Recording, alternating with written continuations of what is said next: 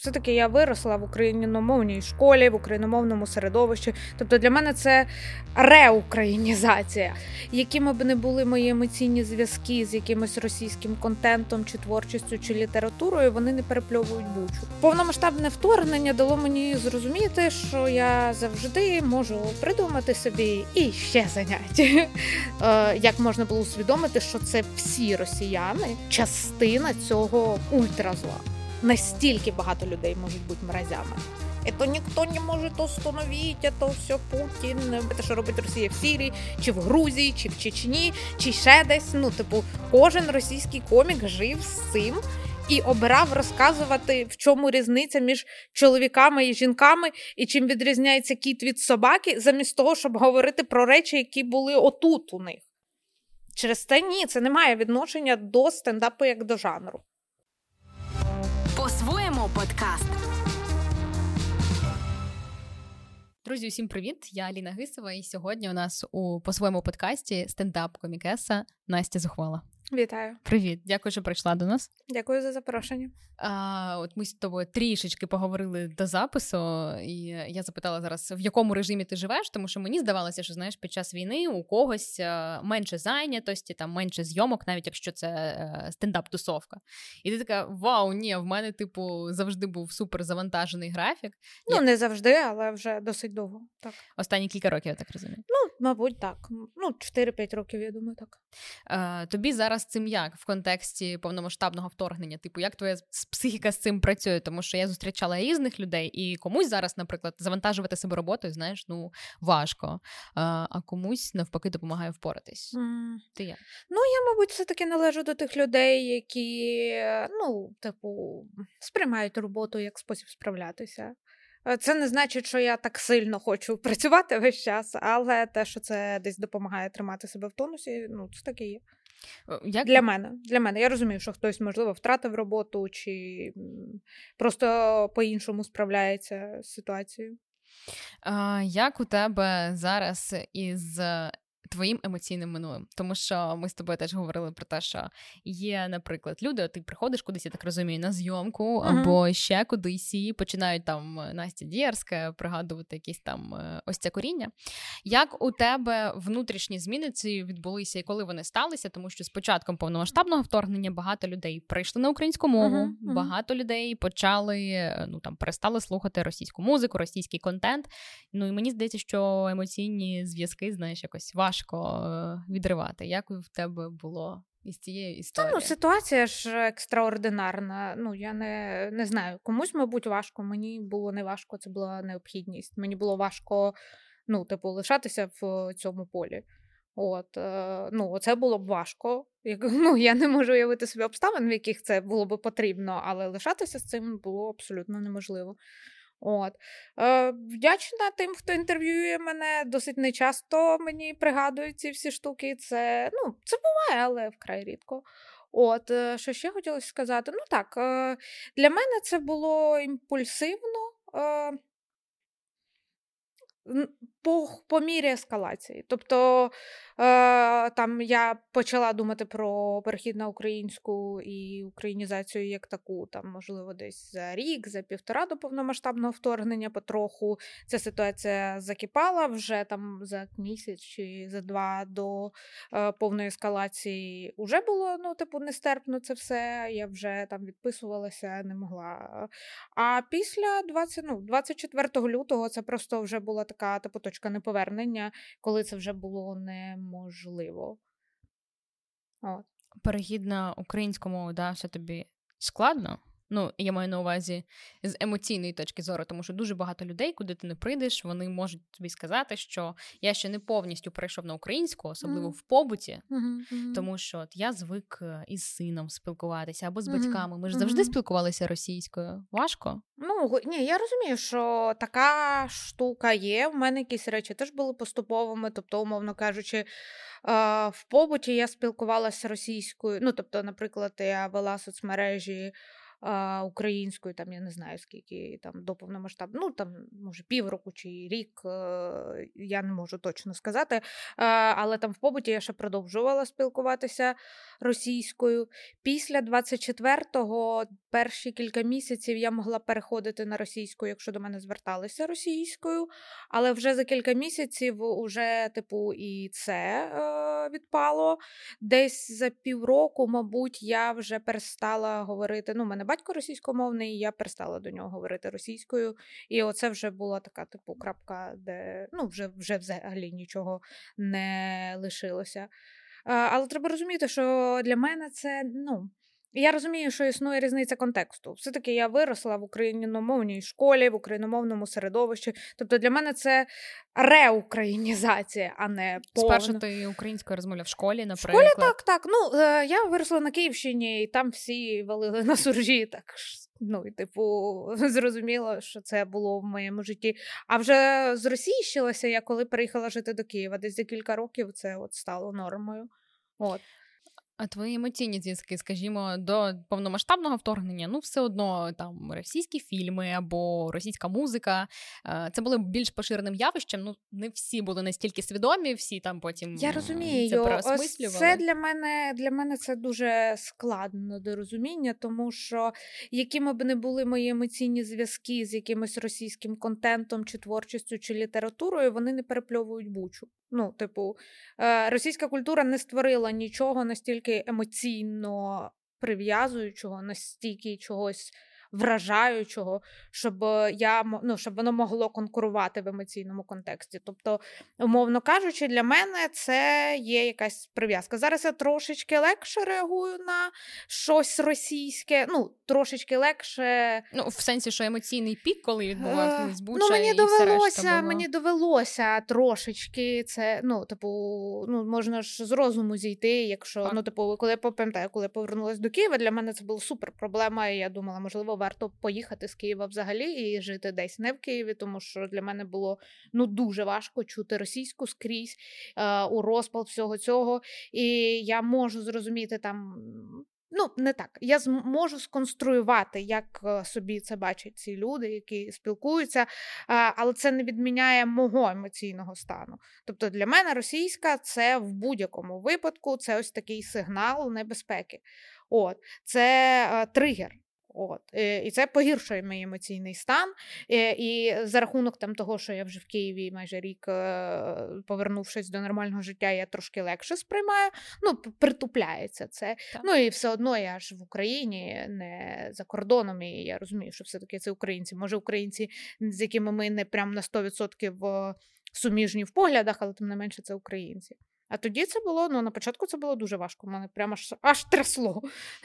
А твоя мильна бульбашка, наприклад, та от друзі е, є знайомі, які uh-huh. переходили там е, на українську мову і, типу, долали цей шлях. Більшість моїх знайомих українізувалася. Я є частка, які, які ще не готові, але ти з ними там спілкуєшся. Ну, люди, які я розуміла, що вони не готові, ну, типу, їхні погляди на ситуацію настільки різнилися з моїми, що я розуміла, що я не ну, не маю сил на те, щоб долати цей шлях. Цих людей було вкрай мало. Е, але так, ми припинили контактувати. А моє найближче оточення все українізоване. Е, і моє, ну, так, е, моє, Все моє найближче оточення було російськомовним, і все моє найближче оточення зараз не говорить російською. Що тобі допомагало, коли ти там повернулася до Києва? Угу. Що тобі допомагало відволікатись? Ну, від цих тригерів, від російської мови, від е, постійних новин в телеграм-каналах. Ну, в мене, наприклад, там... я й не відволікалася, я не знаю. Ну, тобто, я маю на увазі твій емоційний стан, який ну трішки ну, ну як ти себе заспокоювала. Я розумію, що знаєш там, якщо там взяти 8 місяців тому, навіть зараз там реакцію mm. на щось російське, ну в мене була супер агресія, просто мені хотілося mm. розривати, вбивати. Зараз я розумію, що потрібно своїй психіці трішки казати, ти можеш там думати все, що ти хочеш хочеш, ти зрозуміла нашу позицію, що ми агресивно реагуємо. Але, скажімо, там доводити комусь, сперечатись, я вже я вже навряд чи стану, тому що я така, ну не варто витрачати, напевно, емоційний ресурс, тому що там людина може якусь новину а, не сприйняти. У тебе як із цим? Типу, як ти. Е... Ну, я ж кажу, в моєму близькому оточенні людей, які, типу, якось е- по-іншому дивляться, для яких ну, типу, ні всі русські і російська культура не виновата. В моєму оточенні цих людей немає. А якщо ми говоримо там про більш дальні кола, Ну, я просто, якщо це щось, ну, наприклад, робоче, якась така виникне, виникне якась така конфліктна ситуація, для мене це червоний прапор. і Я розумію, що це не ті люди, з якими я, ну, типу, яким я готова передати свій ресурс. От. Е, Як я відволікалася? Та ніяк, якщо чесно. Ну, типу Волонтерство, типу... наприклад. Ну, там ну, я поясню... батальйон. Ні, ні, я поясню зараз. Тобто, mm-hmm. перш за все, я, в принципі, не, не стояла такої мети. Мене ну, десь перші ну ще найменше місяців дев'ять мене взагалі не цікавило нічого, крім війни. Ну тобто, це все я не могла дивитися ніяких ні фільмів, ні серіалів, ні читати чогось відстороненого. Е, Ну просто тому, що мені це було не цікаво. Е, Про те, щоб відволікатися, так, ну, типу, робота. Ну, Ми писали, ми робили тур, ми волонтерили, ми робили зухвалий батальйон, там робили якісь колонки. Ну, скажімо так. Повномасштабне вторгнення дало мені зрозуміти, що я завжди можу придумати собі і ще заняття. Без, немає, Безмежні можливості відкриваються перед тим, хто хоче щось робити. Твій стендап-концерт. Е- один з останніх, коли ти розказувала про ну, там ненависть та, до русні мертвих живих Це остання, не, так, не, так. Не, ненароджених. Так, так. А як як довго ти над ним працювала? Ну слухай, він супер успішний за за там за кількістю переглядів. Я коментарі читала. Uh-huh, Мені здається, що ну тобі вдалося отримати там ну супер крутий фідбек, особливо sorry за за це за для дівчини в стендапі, бла бла бла. Ну, Дивись, нас не так просто багато дівчат, та я про це. Ну так, але ж е, ну, дівчата в комедії досить конкурентоспроможні. Сто відсотків, але яскравих дівчат, там, типу, як ти кажеш, медійних у нас менше, ніж чоловіків, це факт. І ну, коли так, чоловіки, так. коли чоловіки там пишуть класні коменти, сприймають і вау, Настя підтримка, я, я прям знаєш, подивилась, я потішилась. Ну, типу, угу. це круто. Угу. А, Скільки ти працювала над цим, і що тебе, типу, ти агресію якось е, так, свою так, трансформувала? Це, так, це просто конвертація агресії. Воно, ну, типу, це один із сольників які я написала відносно швидко, е, тому що ну, емоційний багаж був настільки великим, що треба було це десь подіти. І якщо спостерігати за моїми колегами, там у всіх дуже багато було чого сказати, так. і дуже багато українських коміків випустили свої сольні стендап-концерти за ось минулий рік, початок цього року. Е, ну, Зрозуміло, що працювала ще над матеріалом в турі. Тур був десь з червня, і закінчився він. Не знаю, десь у восени десь восени.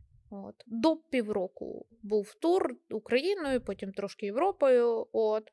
Е, Тому я не знаю, по моїм відчуттям, це не так уже і багато. Ну, тобто, це не той сольник, який виписувався методично. Ось так. Це більше це те, що треба було сказати саме тоді. Е, Я не знаю, чи втратить це свою актуальність, але ну, для мене було важливо сказати це тоді. І я сказала це тоді. До повномасштабного вторгнення в тебе ніколи не було там е, думки, не закрадалося про те, що російський стендап він суперактивно uh-huh. розвивався, і е, об'єктивно дуже багато людей дивилися всілякі шоу, типу там що uh-huh. було далі, і бла бла бла бла бла. Тобі ніколи не виникало думки, що ти хочеш поїхати там туди, спробувати себе або пописати, тому що дуже багато uh-huh. українців думали, що ну там принаймні гроші платять, навіть якщо я на якомусь шоу буду посередньому писати сценарій. Ну тут треба проговорити обговорити певні нюанси. Е, Саме поїхати і працювати в Росії такого бажання ніколи не було. Е, Ну, Тому що ну, я негативно ставилася до Росії. Скажімо, в мене було таке бачення.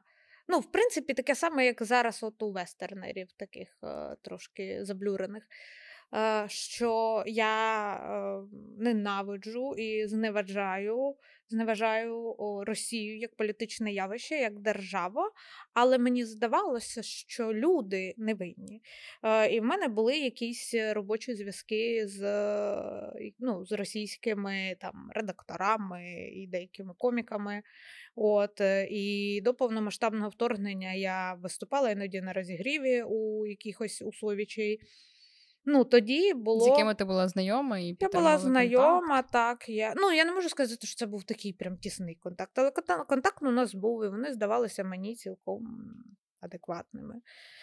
От, е, Мабуть, тому що не було ще такої оптики, і я не могла, ну, скажімо так, це через брак якихось знань, розумінь.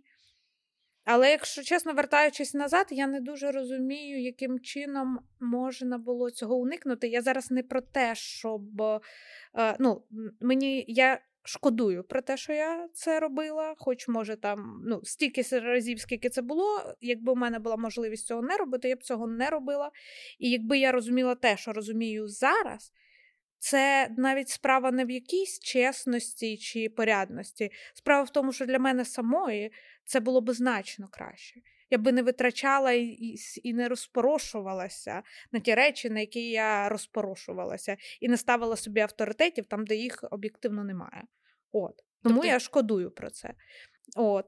Е, Але якщо ми говоримо про усвідомлення того, що всі росіяни імперці, і всі росіяни, ну, абсолютна їх більшість лю, мають людожерські е, схильності, то я думаю, що з моїми поглядами на життя не було можливо е, усвідомити таке. Е, І через те, ну, можливо, мені трошечки, ну, я просто намагалась. Дослідити цей феномен. Е, чому я, ну, живучи в Україні, досить добре знаючи історію, мала якусь лояльність до росіян. І як так виходить, що навіть після цього всього жаху, який просто в прямому ефірі, ну, як мінімум, цивілізований світ бачить, е, як виникають оці ідеї, типу, а давайте пустимо вагнерівця до себе в країну. Ау, клас! Ну, І, типу, зараз мені з моїми поглядами я така, ну це дікуха. Ну, це дікуха, що там, ну, баняк потік. От. Але коли я починаю дивитися на це очима себе версії там 2018. То, ймовірно, я більш-менш розумію, чого це так. Тому що насправді тому, яка Росія, ну, аналогів немає. Ну, як мінімум, в популярній історії нема аналогів е, ну, такого суспільства. І я навіть не впевнена, що це коректно називати їх суспільством. Імперським апетитом ти маєш на увазі ну, загарбницькі так, історії. Загарбницькі та? історії, але е, коли ми там не знаю, коли ми там проводимо паралель з Другою світовою і нацистською Німеччиною. Безумовно, всі німці несли певну відповідальність за те, що відбулося. Але тим не менше були спроби і досить багато там ски... Е, були спроби і досить багато скинути Гітлера. Була якась якесь підпілля, якась опозиція. Його, ну і навіть були якісь прості люди, які планували його вбивство. Були люди, які боролися і, ну, типу, були видварені. Ну, тобто все одно все одно це трошки по-іншому відбувається. Плюс, е, якщо ми говоримо про нацистську Німеччину, то вона не була так довго під цим впливом. Це не століття, це не століття моральності, імперства, загарбництва. От, е, І відповідно провести оцю паралель і повірити, що десь є ціле, ну давайте так, група людей, в яких ну щиро немає ніяких моральних е, устоїв, немає, ну, типу, немає етики, немає емпатії, немає відчуття власної гідності і взагалі.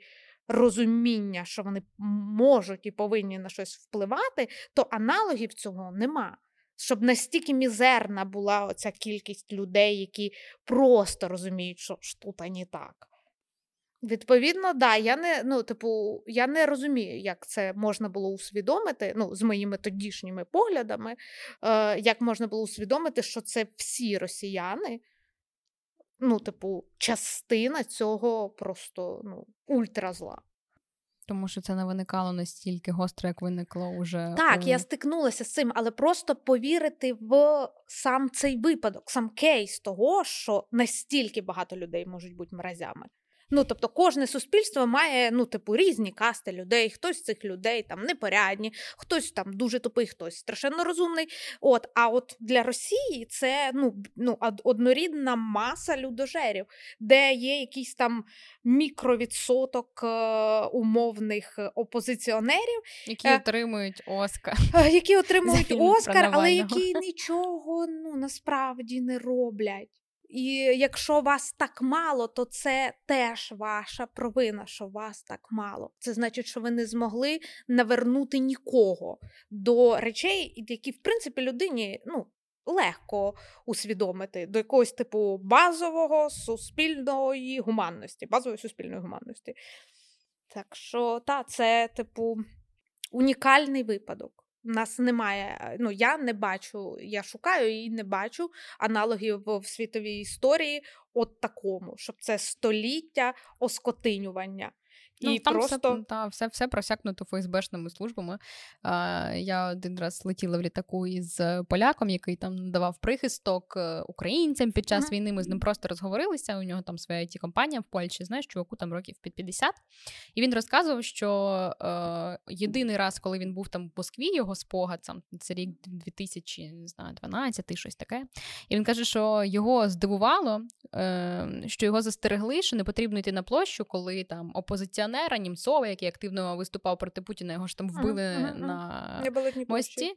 Та-та-та. І, і і, там є, як типу, знаєш, фотка, і люди приходять, які віти туди кладуть. І йому сказали, в жодному разі туди не йдіть, особливо там, якщо у вас є там друзі тут, не ведіть їх туди, тому що там ФСБшники стоять, всіх фоткають і потім там на допити викликають. Тобто, ну це просто абсолютно ФСБшна держава, які, знаєш, їх вони живуть в страху, вони не хочуть вийти а, і подивитися, мені здається, ширше. Ну я не думаю, що ну. Це уже абсолютно ФСБшна держава. Уже. Тобто, та, це та, та. не щось, що відбулося, чи щось, що було завжди так. Уже, ну, типу, це сталося.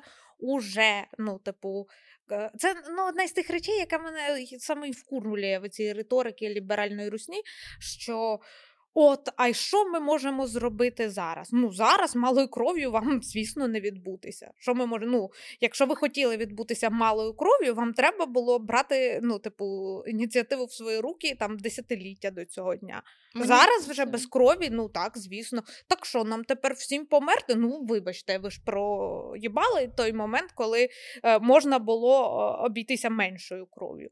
Я думаю, вони насправді нічого не хочуть змінювати, тому що навіть якщо ти е, побачиш, е, яку велику кількість інтерв'ю там давали росіяни до 22-го року е, там нашими інтерв'юерами, вони завжди приїжджали і розказували умовні хакамади про те, що от я там типу опозиція, але ну от ми русські, ми ми, ми великі русські. В них завжди все одно буде ця риторика про те, що вони частина великої держави, і типу насправді можливо вони хочуть претендувати, знаєш, на якусь більшу інтелектуальність, і uh вони, типу, не такі, але мені здається, що е, загалом ну, ну типу, загалом, так. це течія, типу, частина ну, спільної маси. Тому ну е, насправді ми змушені слухати ці, типу, е, роздуми е, якоїсь опозиційної русні так. тільки через те, тому що Росія програє, е, і через те, що почалися якісь е, ну, репресії всередині держави більш інтенсивні, і тому вже є якийсь оцей гуньбьош. Якби Росія змогла досягнути своїх цілей, то ніяких цих цієї риторики її би взагалі не було. Тому Умовні. що всі вони були би задоволені. Умовні усовічі тобі писали, коли дізналися, там або просто якісь Ні. знайомі редактори, з яких друзі, якісь яких ти мала в Росії. Тому що ну, у мене, наприклад, там були друзі, яких я вважала реально друзями, тому що ми там з дитинства в табір разом їздили, і здавалося, що немає чого ділити. А потім приходить війна, і ти такі повномасштабне вторгнення уже, і вони такі: ой, ми боїмося писати в WhatsApp, тому що ну нас накроють. Mm, прикольно. Ну, е, воно якось від... е, воно трошки відсипалося за рахунок того, що моя українізація почалася до 24-го. І це насправді ну, вдячна собі з минулого, тому що так як мої соцмережі перейшли на українську, то відповідно вся якась типу всі, вся русня, яка там умовно була підписана на мене, вони вже давно повідписувалися. І відповідно я після ну, 24 лютого і після я отримала буквально кілька якихось е, ну, конч... ну, типу кончених, да, типу кончених якихось повідомлень. Я їх навіть не відкривала, і я не бачу в цьому. Ну, від мене русня досі не повідписували. Тобто вони мені в житті не напишуть повідомлення, але новини чи те, що я почу, вони прям слідкують ну, і не це може і так і у мене, але я не знаю. Ну, типу, я не знаю, хто з них русня. А, а були якісь робочі контакти. Ну і там, ну, типу, класика була. Это никто не может остановить, это все Путин. Нас разделили навсегда. Ну, і я така, ну. Ну, що Окей, тут? просто не відповідає на це повідомлення. Ну, я так, я просто припинила контакти, я не розумію, що я тут повинна почути. Слухай, з іншого боку, мені здається, що повномасштабне давно потужний буст українському стендапу. Звісно, останні там два-півтора роки інтерес mm-hmm. до стендапу зростав, mm-hmm. навіть у Києві, там підпільні стендапи, камеді-руми. Люди почали обрати, ходити, підтримувати і, і хотіли слухати наших. Але все mm-hmm. одно та кількість переглядів, яка була на Усовічах, не знаю, Долгобол. Колов до ну, нас вони опозиційний зараз, Вони зараз ну, лідирують. Ну, ну. Типу в українському ютубі? Ну, ну я не знаю, не знаю, не проводила таке дослідження, але те, що у нас є люди, які продовжують дивитися російське, слухають росіян. Ну, вони є, і їх ну, Я, теж бачила розумію, статистику Apple Music і оці всі інстасамки, і т.д. і т.п. Ну тобто я не налаштовуюся занадто оптимістично. Ну я знаю, що там умовно якийсь е, там Сергій Орлов викладає е, якесь відео з Одеси і знаходяться українці, які пишуть йому: Ой, когда же ви наконець-то к нам приїдете? Та Я ладно. така думаю, ну да, якщо ви збираєтесь сюди їхати, то попередьте, бо є певні, певна підготовка до вашого прибуття. Ну, е, це є, це є, але безумовно, ну, хороша новина в тому, що так е, люди звернули увагу, що є щось у нас своє. От, і це круто, що ми працювали, і нам було що показати. Тобто це не було для нас мамочки, мамочки, це ж люди почали стендап дивитися. Тобто для людини, яка тільки зараз почала цікавитись українським стендапом, там ну, ціла картотека, дуже багато всього. Ти відчула до себе більше уваги? В тебе там зросла кількість переглядів або mm. більше людей на концерти стали приходити? Якось упевненіше себе відчула? Mm, після Думаю, так, думаю, так, але це більше, ну це ж більше внутрішнє питання. Тобто, я думаю, що я почала відчувати себе впевненіше, коли ну, типу, скинула ярмо а, стандартів роздапа. Е, ну, Ми просто в серед стендап-коміків стараємося не називати російський стендап стендапом, е, тому що це не стендап. От. Е, і ось ці якісь ну, таке лікало, якісь стандарти того, що типу добре заходить з ну, ти маєш на увазі, Ти маєш на увазі роздап, це що? Давай дамо дефініцію. Це їх манера роздап? принижувати, типу, ти Ні, стилістика роздап... чи просто. Ні, роздап це просто немає ну, особливо е, немає відношення до стендапа. Це от як е, типу як каргокульт такий. Е, росіяни дійшли висновків, що молодіже, оце в Америках нравиться стендап, і щоб їхні росіянчики не дивилися там умовного якогось Ділана Морана, треба й собі зробити. І вони зробили, але ж це росіяни зробили. І відповідно це не ну, тобто стендап він має якісь типу стержнові ознаки. Е, І вперше за все, це як цей жанр виник як відповідь на суспільні процеси, як відповідь на дійсність. В той час, як е, е росіяни вони просто случаї в маршрутки перевели в капітанський конкурс, умовно кажучи. Просто там, де случаї в маршрутки е, відігравало 5 людей, тепер виходить, е, типу, один Ваня Усович і розказує про случаї в маршрутці просто текстом. От. Тобто це комедія, яка абсолютно не реагує на е, те, що відбувається навколо них. І я, ну, це от одна із тих речей, насправді, які я і могла би зрозуміти до повномасштабного вторгнення. Не, ну, Я не можу сказати, що в мене був сліпий авторитет, але я багато в чому орієнтувалась на те, як працюють як працюють російські коміки, як е, прислухалась до того, що кажуть російські редактори, і мені здавалося, що ну. Клас. Що вони діло кажуть, що вони діло кажуть. Е, Але от зараз е, я розумію, що а як це взагалі? ну, Тобто Росія, от як е, утворення, скільки вона існує, стільки вона воює весь час. Ну і то, що зараз е, вона воює в моїй країні повномасштабно, і мені, звісно, дико. Ну, типу, що ось таке відбувається, стільки жахливих речей. А е, русський комік е, виходить на сцену, і там от моя дівушка, случай в маршрутці, що там їх там хвилює. От. Е, І це дико. Я не знаю, як, ну, умовно кажучи, мій матеріал, який в мене є до написаний до 22-го року, ну, я Ну, ну, ну, мені ну, мені це просто вже не цікаво, і я, в принципі, не читаю цього. От. А тут у людей нічого не змінилося. Але це ну, я це зараз бачу, бо в моїй країні, ну, типу, бо летить в морду ракета, і вже когнітивні здібності вони так покращуються. От. Але ж це відбувалось, ну, це ж не сьогодні так. Десять років тому, ну, все те саме.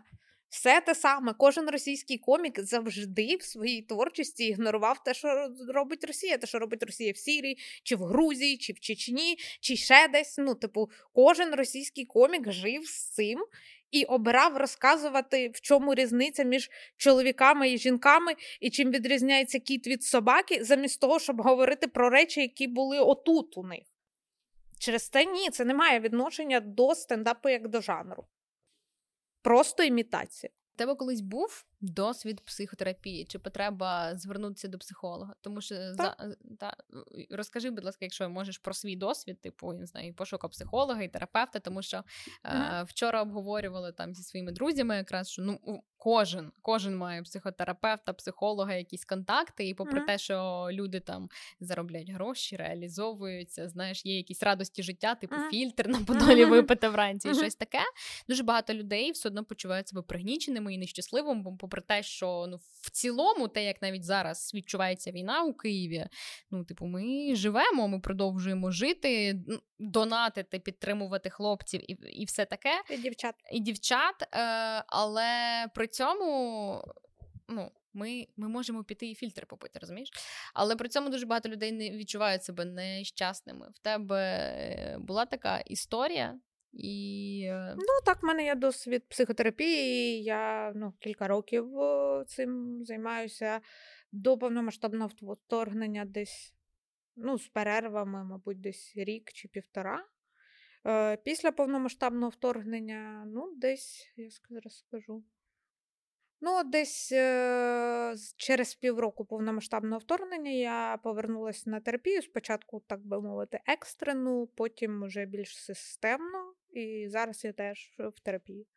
От. Екстрена це кілька разів на тиждень ти ходила? Чи... Ні, в мене був досить важкий моральний стан. Е, це було пов'язано з тим, що мій чоловік е, поїхав на свою першу ротацію на Донбас, і мені було дуже складно, ну, типу, хоч щось робити. От, е, І мені потрібно було сформувати якісь інструменти поведінкові, тому що це було абсолютно нестерпно. Е, це дало якісь результати, безумовно, от, але далі ну, але це не вирішило проблему в корені, зрозуміло. Ну і це і неможливо і вирішити в корені. Да. А, І е, за кілька місяців я вже пішла в системну психотерапію. От, е, В мене була депресія, от, я приймала приймаю ліки. Ну і так я систематично ходжу до психотерапевта. Як яке твоє ставлення там до антидепресантів? Тому що дуже багато людей вони побоюються, типу, знаєш, ну, є розумію, там перелік ні. факторів, якісь там не знаю. Я розумію, не знаю, це Типу, чи мають е, чи я особисто не стикнулася з проблемами е, побічних ефектів е, антидепресантів. Все дуже залежить від того, наскільки правильно призначений препарат, і це ну, це ж не. Це не секретна інформація, що депресія має цілком фізіологічні вияви. От на ну залежить ну іноді це ці вияви простимульовані зовнішніми факторами. Іноді це як типу така. Особливість е, така, е, або ж людина має якісь такі когнітивні звички, які теж призводять до депресії. І це допомагає. Я розумію, чому людей це лякає. Тому е, дуже важливо е, ну, працювати з професіоналами.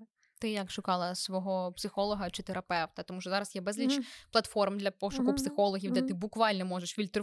відфільтрувати свою потребу або обрати там чи в схемотерапії працює там, чи КПТ, психолог і таке інше. Чи ти там йшла за порадою знайомих? Ну, перший, перший психотерапевт, першого мого психо, мою психотерапевтку мені порадила лікарка. Е, І ну, це ну, тут треба розуміти, що є метод, в якому працює психотерапевт, а є ще якась ну, непояснювальна штука, наскільки ця люд... конкретна людина вона тобі підходить. Е, і це ну, не можна перевірити ніяк, окрім як прийти на сесію. Тобто з кимось це простіше, з кимось це важче, і важливо знайти саме свого спеціаліста. Але якщо відштовхуватися від доказових методів, то все, е, е, скажімо так, вірогідність того, що тобі хтось буде навалювати якусь чуш про женську енергію, десь близько нуля. От, е, Але мені пощастило, і ну, те, що я одразу знайшла психотерапевтку, яка мені підходила за темпераментом ну як я не знаю, чи правильно це сказати за темпераментом, але я, типу, могла їй довіритися, і я ну, мені подобалася конкретно ця людина і цей цей професіонал. Є ще якісь е, речі нормативні. Е, Проблема в Україні полягає в тому, що у нас немає нормативно-правової бази, е, немає питання ну, акредитація є не обов'язковою, ліцензії немає, і це ну, це проблема, це дуже серйозна проблема, тому що у нас є ну, досить досить багато людей, які називають себе психологами, е, але все, що ну, їх освіта, це, вибачте, я не знаю, триденний курс в інстаграмі, і це абсолютно. Ну, це неприпустимо. Більше того, я знаю людей, які розповідали мені про свій е, жахливий досвід психотерапії. Серйозно? Абсолютно. Е, І я ну, була шокована тим, що ну, я не знаю, людина, яка себе називає психологом, і Ну, це ж дуже вразлива ситуація. Людина, яка приходить до психотерапевта чи до психолога, це дуже вразлива. І там, де ну, людину можуть принижувати, знецінювати її почуття. Ну, ну це прям це кошмар. Е, Чи там газлайтити. Е, ну, це я не знаю. Та, але це відбувається так, засуджувати. Але це відбувається чому? Тому що ця а, сфера поки що не регульована, і треба щось зробити з тим, щоб її урегулювати. Але як на рівні споживача, ну я думаю, що це гарна ідея працювати, наприклад, з акредитованими КПТ-спеціалістами або схемотерапевтами. Е, Ну, це типу супер. Якщо це означає, що людина пройшла супервізії, ну потрібну кількість, це означає, що її досвід е, заапрувили е, люди які акредитовані працюють в Європі. Це ну, зрозуміло, що це не так. Е, ну, Це досить дорого для спеціаліста проходити супервізії, це дуже недешево. І процес акредитації це теж дуже недешево, і, відповідно, так, це впливає на послуги. Але якщо немає можливості працювати з акредитованим спеціалістом, то хоча б треба дивитися, в якому методі працює е, спеціаліст і чи підходить він конкретно тобі. І вже наступний етап, якщо потрібні ліки, е, то ну, потрібен психіатр, який буде підбирати ці ліки.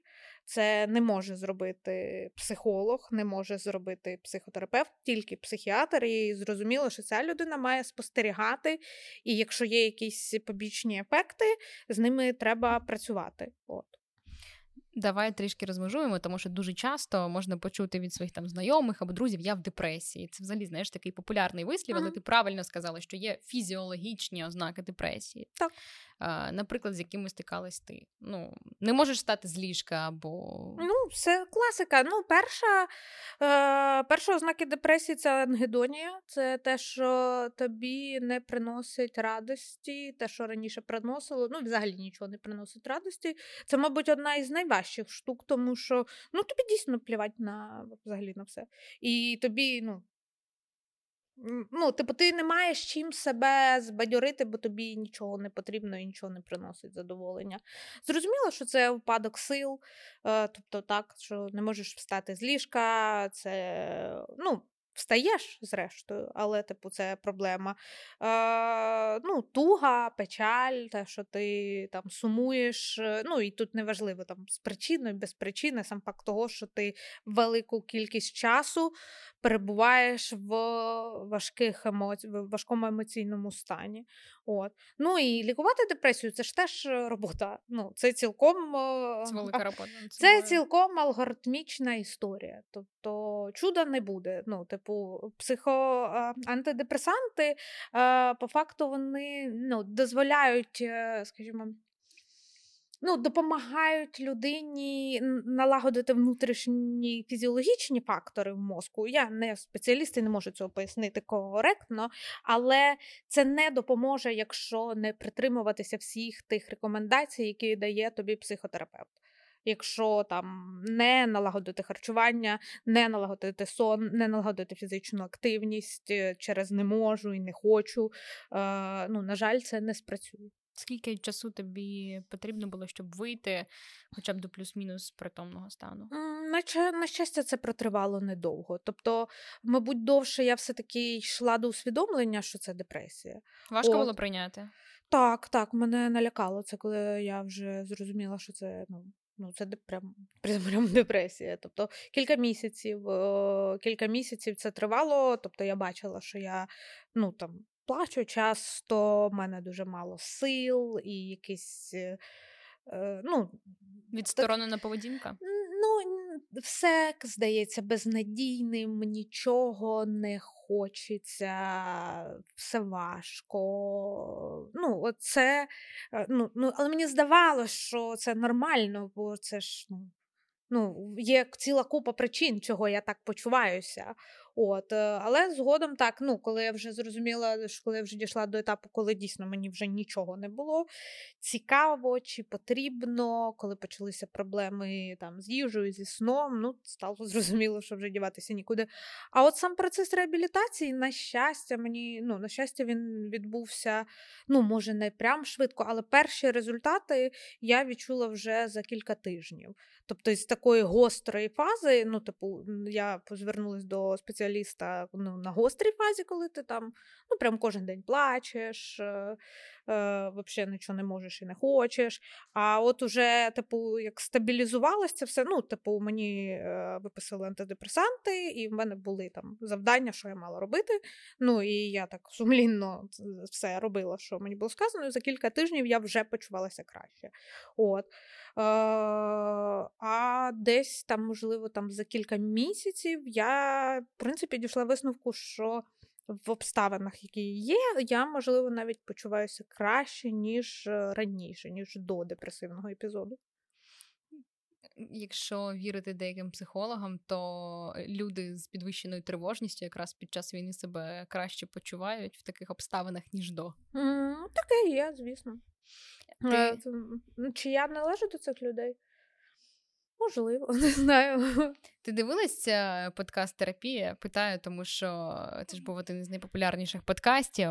І... А, ні, ні, ні. Я стикалася тільки з окремими шматками в Тіктоці. Ну, але і нарізки, мала... нарізки ти бачила? Е, нарізки я бачила. Ну, я мала, скажімо так, я мала упереджене ставлення до Спартака Суботи. Через а... що, до речі, от як ти? Тому що ну... не всі в нього така велика насправді фан-група, навіть зараз, після того, як його захейтили, сказали, підтвердили, що він там і збрехав про своє ім'я і таке інше. Е, в ну, нього така тому що я ж, як я сказала, я цікавилася питаннями психотерапії досить давно, і якісь у мене були. Тобто я зрозуміла, що я не спец, але якісь базові речі я розуміла. От, е, Плюс є ще якась мо, ну, моя оптика, типу, якогось, е, ну, типу, базової толерантності. І там ті, окрім того, що я знала, що в професійних кругах професійних колах Спартак Субота не є авторитетом і навіть навпаки.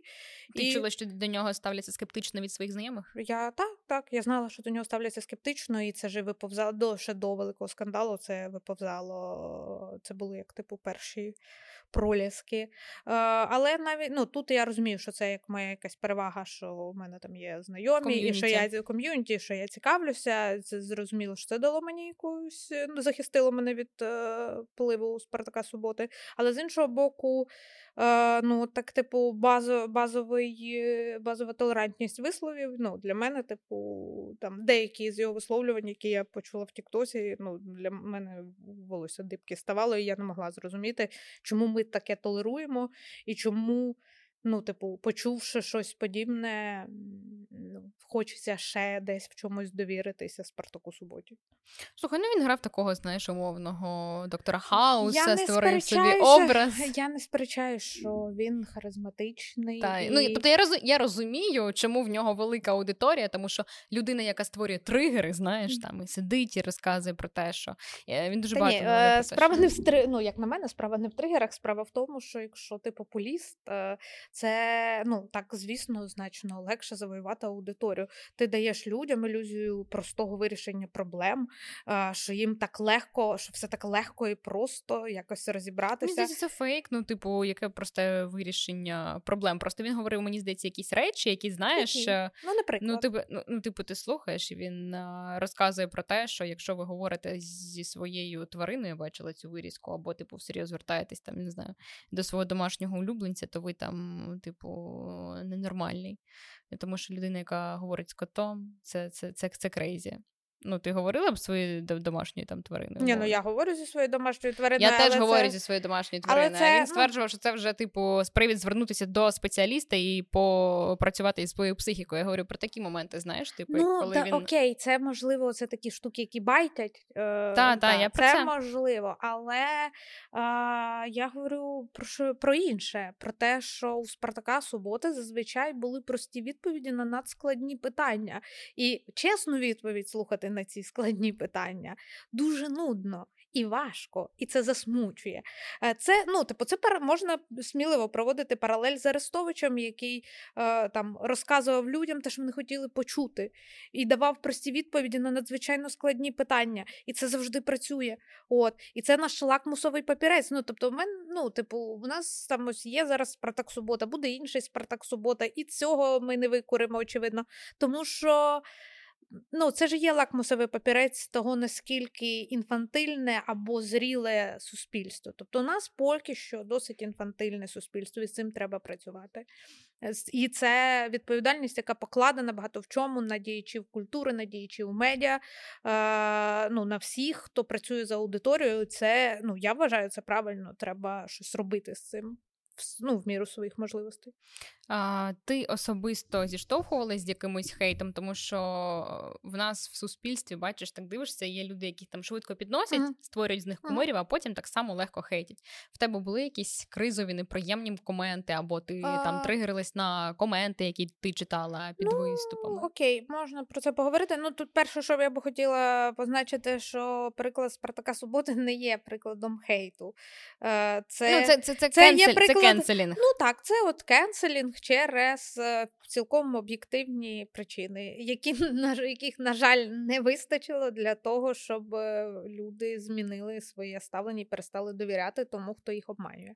Ну, Там просто А. довга історія, коли знаєш, там ж почалося про те, що Ілля Полудьонний, який зробив це розслідування для свідомих. Потім написали його клієнтки, що він теж там е, мав якісь сексуальні зв'язки. Ну якось це не Так, сильно це розслідування понеслося. Ну, типу, це, це, це аудиторія, яка почала розбиратися. Можливо, це все було замовлено. Ну, Це вже просто знаєш, всьор такий переросло Мгм. далі. Тому розбиратися з цією історією там Ну, довго. Так, е, так. Е, що стосується мене, е, ну звісно, там я стикалася з негативними коментарями, якимось хейтом. Ну, ну це і це не проблема українців. Це відбувається з усіма, хто має навіть наймізернішу публічність.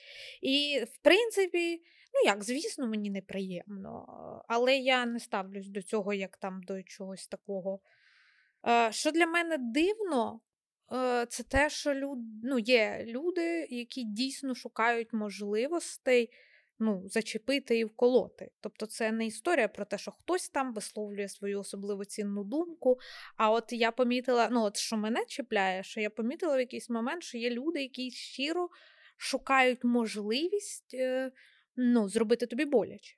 Вони не це вже не про твою творчість, це вже не про тебе, навіть як особистість. Вони шукають, де твоя слабка сторона. Ну і в принципі, щоб люди не старалися даремно, моя слабка сторона це все, що пов'язано з моїм чоловіком і його службою. І коли ти, ну звісно, ну коли ти починаєш, ну там починається якась. Яке, якесь гамно на вентиляторі накидується стосовно якогось мого жарта чи якихось звинувачень в продажності. Ну там щось там люди собі займаються. І я така, ну ну, от вільний вечір у людей, вони можуть займатися, хай собі може їх це розважить. Але коли немає реакції на це, градус починає підніматися. І вже тоді хтось згадує, що це ж вона дружина Сергія Ліпка. А потім тоді вже е, хтось це та де він це? Ну і хтось пише, та ну, типа, закрийте рот, він воює. А там знаходиться, та де він там воює? В Харкові охороняє ресторан. Ну, такі речі, ну, такі речі паралізують. От саме розуміння того, що є хтось, хто ну, шукає, як з тебе ну, душу вийнять. І це, ну, ну і плюс це змушує почуватися в небезпеці, насправді. Тому що ну, я глибоко переконана в тому, що всі цивільні, е, вони ну, не мають морального права е, виражати свою особливо цінну думку стосовно служби будь-якого військовослужбовця. Ми некомпетентні в цьому. Е, ми всі, поки ми спимо в своєму тепленькому ліжечку і не і не підписали контракт з Збройними силами України і не мобілізовані, ми не маємо на це права. І це типу якась така базова штука. І коли я бачу, що люди це роблять, особливо коли це більше частіше, ніж ніколи вони це роблять. Ну, мені стає страшно, бо я не розумію, як з цими людьми апелювати. Тобто, якщо людині потрібно пояснювати настільки базові речі, ну от як знайти з нею спільну мову? Чи є з цією людиною спільна мова а, в якомусь правовому полі? Ну, бо я не знаю. Ну, типу, а що з ними тоді робити? Що, типу, самосуд чинити? Ну, зрозуміло, що я, типу, не прагну до таких рішень. Ну, і відповідно, да, ну, це, ну, це, це тупік. Бо я не розумію, якщо людині треба пояснити, що поки ти тусуєшся десь там в Ірландії чи ще десь, в тебе ну, немає морального права сидіти, і, типу, ну, і якщо ти свою енергію е, ну, витрачаєш на те, щоб знайти чиєсь вразливе місце і е, ну, типу, цю людину розмазати, ну я ну, я не знаю. І через через ну, типу, сім'ю, через війну, через службу, через страх за життя. Ну, це просто нонсенс. Які найкращі там слова підтримки ти отримувала за останній рік? Ну, все, що все, що стосується, наприклад, там твого чоловіка, та Сергія, типу. Е, те, що тебе знаєш, могло так дійсно заспокоїти, коли ти в такому вразливому стані. Ну, справді я не думаю, що можна заспокоїти мене. Це ну, це можуть мої близькі, е, е, і це можу я.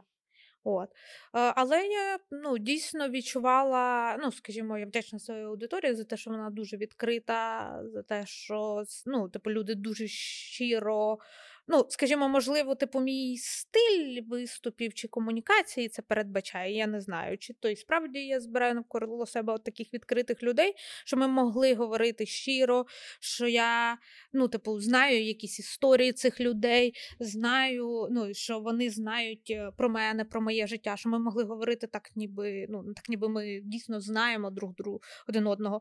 І ну, ця така відкритість е, і, і в подяках теж. Ну, це справді ну, багато в чому допомагало мені довгий час триматися. А, Які у вас із чоловіком є там базові цінності, за якими ви зійшлися, або для тебе основні там цінності в стосунках, тому що дуже багато людей зараз вони там а, а, ходять до терапевтів, дивляться фільми, розмірковують, що ж таке ідеальні стосунки. От яка для тебе формула? Ну, ми з Сергієм, ну, по-перше, у нас спільні бачення, спільні цінності, тобто розуміння того, що там що є таке доброта, що таке гідність, що типу є пріоритет. Тобто Е, в цьому плані ну, нас немає якихось е, нема над чим працювати, тому що ну, базово я розділяю його погляди, а він розділяє мої. Тобто е, там, де ми не сходилися в поглядах, ну цей процес еволюції він відбувся дуже давно.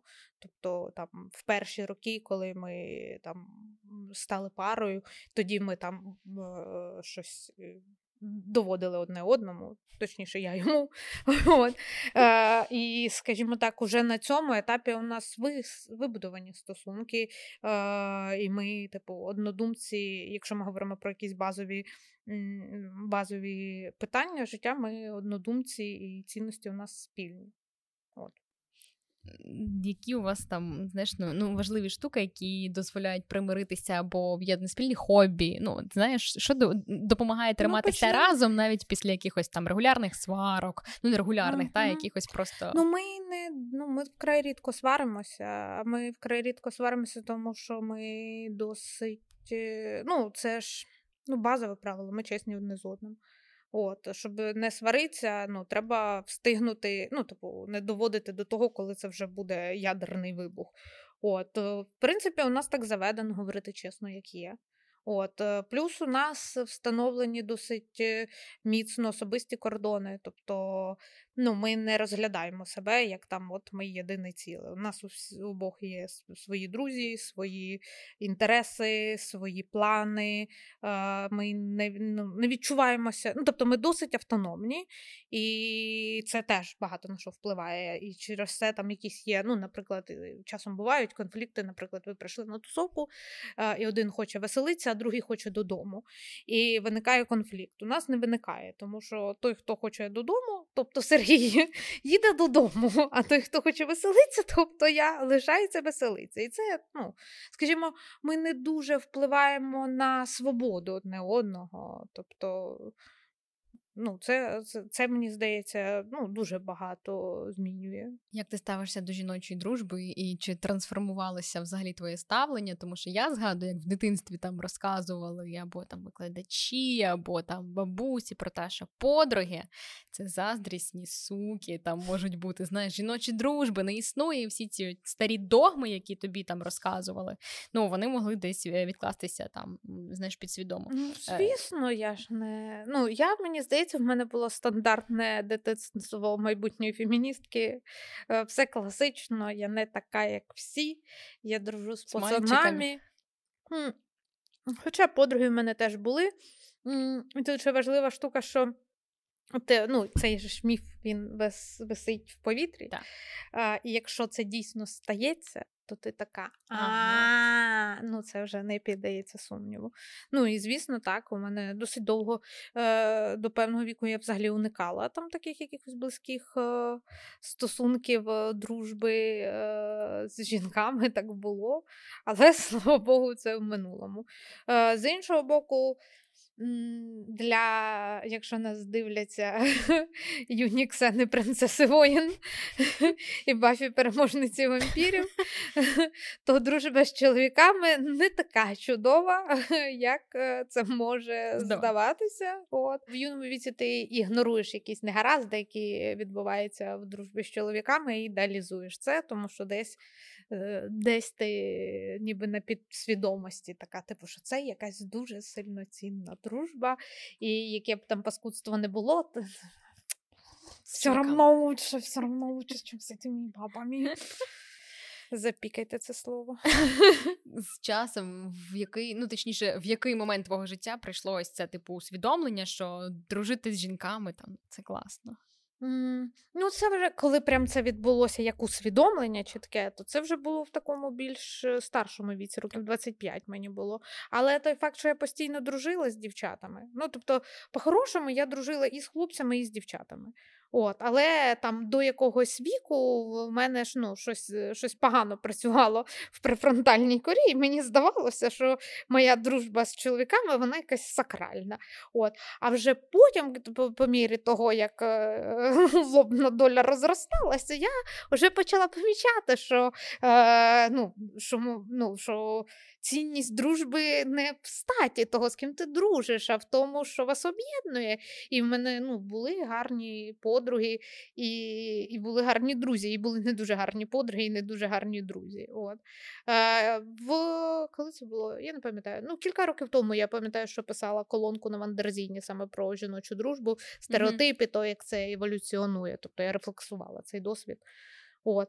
Е, І там я пам'ятаю, що гарне ну, було було дослідження, яке показувало, що насправді дружба між чоловіком і жінкою більше вигідна чоловіку, ніж е, ніж жінці. Ніж жінці. Так. Е, і загалом у чоловіків, ну, типу, я розумію, що це не істина в останній інстанції, але ось таке є спостереження, що чоловікам досить важко дружити між собою, тому що саме ці навики ні, не конкуренція, а саме навики емоційного зближення не дуже розвинені. Тобто суспільство не стимулює чоловіків до того, щоб розвиватися емоційно.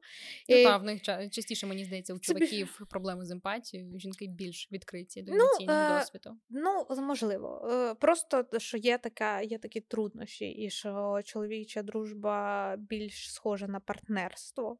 От, е, і відповідно замало є простору для емоційної близькості. І відповідно, коли чоловік дружить з жінкою, то там працюють як ніби трошки інші правила. Е, так, і ви ну, дійсно не живете по принципу, щоб ніхто не подумав, що ти слабак. Ну, але зараз зрозуміло, що ми це гіперболізуємо і все, ну, всіх різні досвіди. І я знаю жінок, в яких немає емпатії, і знаю чоловіків, в яких вона є. Та, та, ну, розумію, це знаєш, це мої внутрішні Але це просто це питання, це питання тенденцій. Ну, от про цю тенденцію говорилося в цьому дослідженні. Та, що ну, як тенденція це існує. Е, чи підтримувала ти активно українську культуру, там кіно дивилася, я не знаю, скажімо, там з 14-го року або просто до повномасштабного, е, і українську там музику слухала, вибирала слухачів. Чи у тебе Мгм. сталося, типу, це там за кілька місяців до дуже різко? М, Ну, та- усвідомлення, чому це важливо підтримувати, ну, повністю, типу, Мгм. всеохопне розуміння, як працює культура, як вона пов'язана з розвитком соціуму і всього такого. Звісно, е, я б зрозуміла це вже після повномасштабного вторгнення, але інтуїтивно якісь речі, звісно, були, типу, як типу, ходити на українське кіно, бо це ж наше, наше. Ну, тобто, такі речі були просто інтуїтивно десь. Що з останнього ти дивилася? як Класно. Люксембург, Люксембург. Ти плакала? Ні, але ну, типу, це дуже дуже потужне кіно. Мені дуже сподобалося. Мені теж, якщо чесно, е, і взагалі ти бачила черги, там, типу, повні зали, це так приємно спостерігати. Хоча це було, напевно, очікувано, тому що такий ажіотаж після думок моїх тихих, ти дивилась? Звісно, ну. Е, Мені здається, що Ну, я це не, класний ну, я не бачила такого, радіо. не бачила такого ажіотажу. Ну, можливо, просто якщо порівнювати. Ну, я просто, якщо порівнювати з ажіотажем, який є зараз, то ажіотаж е, думок тихих ніби здається непорівнюваним. Хоча, можливо, і в мене просто склалось таке враження. То, насправді, е, типу, думки мої тихі, це був там перший фільм.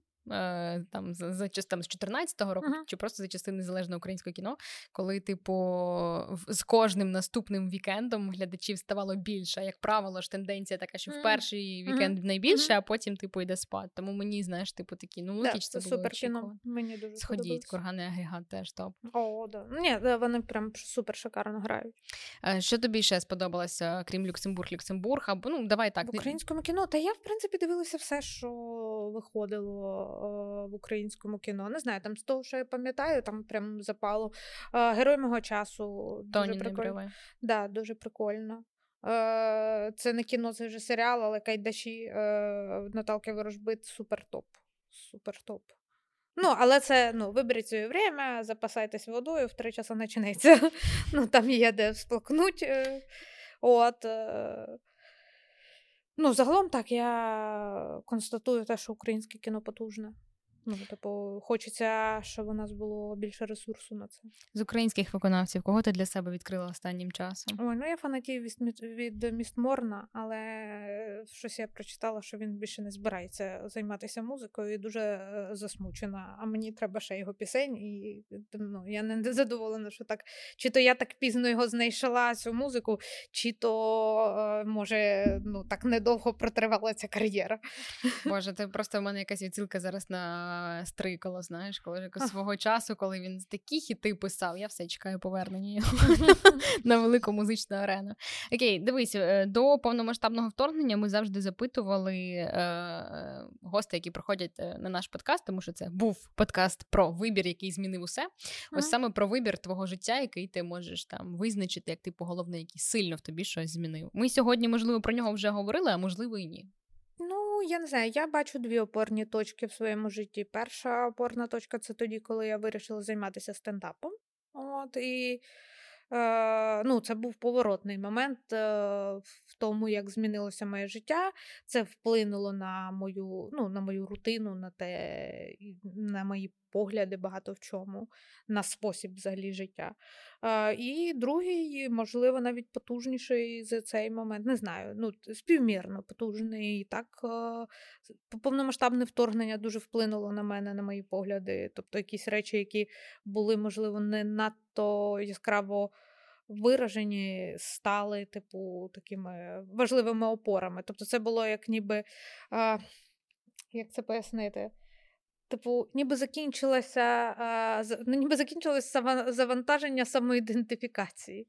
Тобто ми починали з того, що там, я не знаю, там в 2015-му, чи коли я там почала займатися стендапом, це от там якийсь шматок прогрузився, і він там підгружувався, потрошку підгружувався, і, типу, знову скачкоподібний е, момент це так, це велика війна. У нас у гостях була Настя Зухвала, стендап-комікеса. Дякую тобі, що прийшла. У нас вийшла супер цікава і насичена розмова, і мені здається, люди, які нас послухають, точно візьмуть для себе щось корисне. Е, дякую, що прийшла. Дякую за запрошення.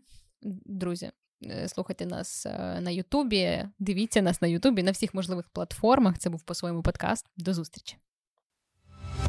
По-своєму подкаст.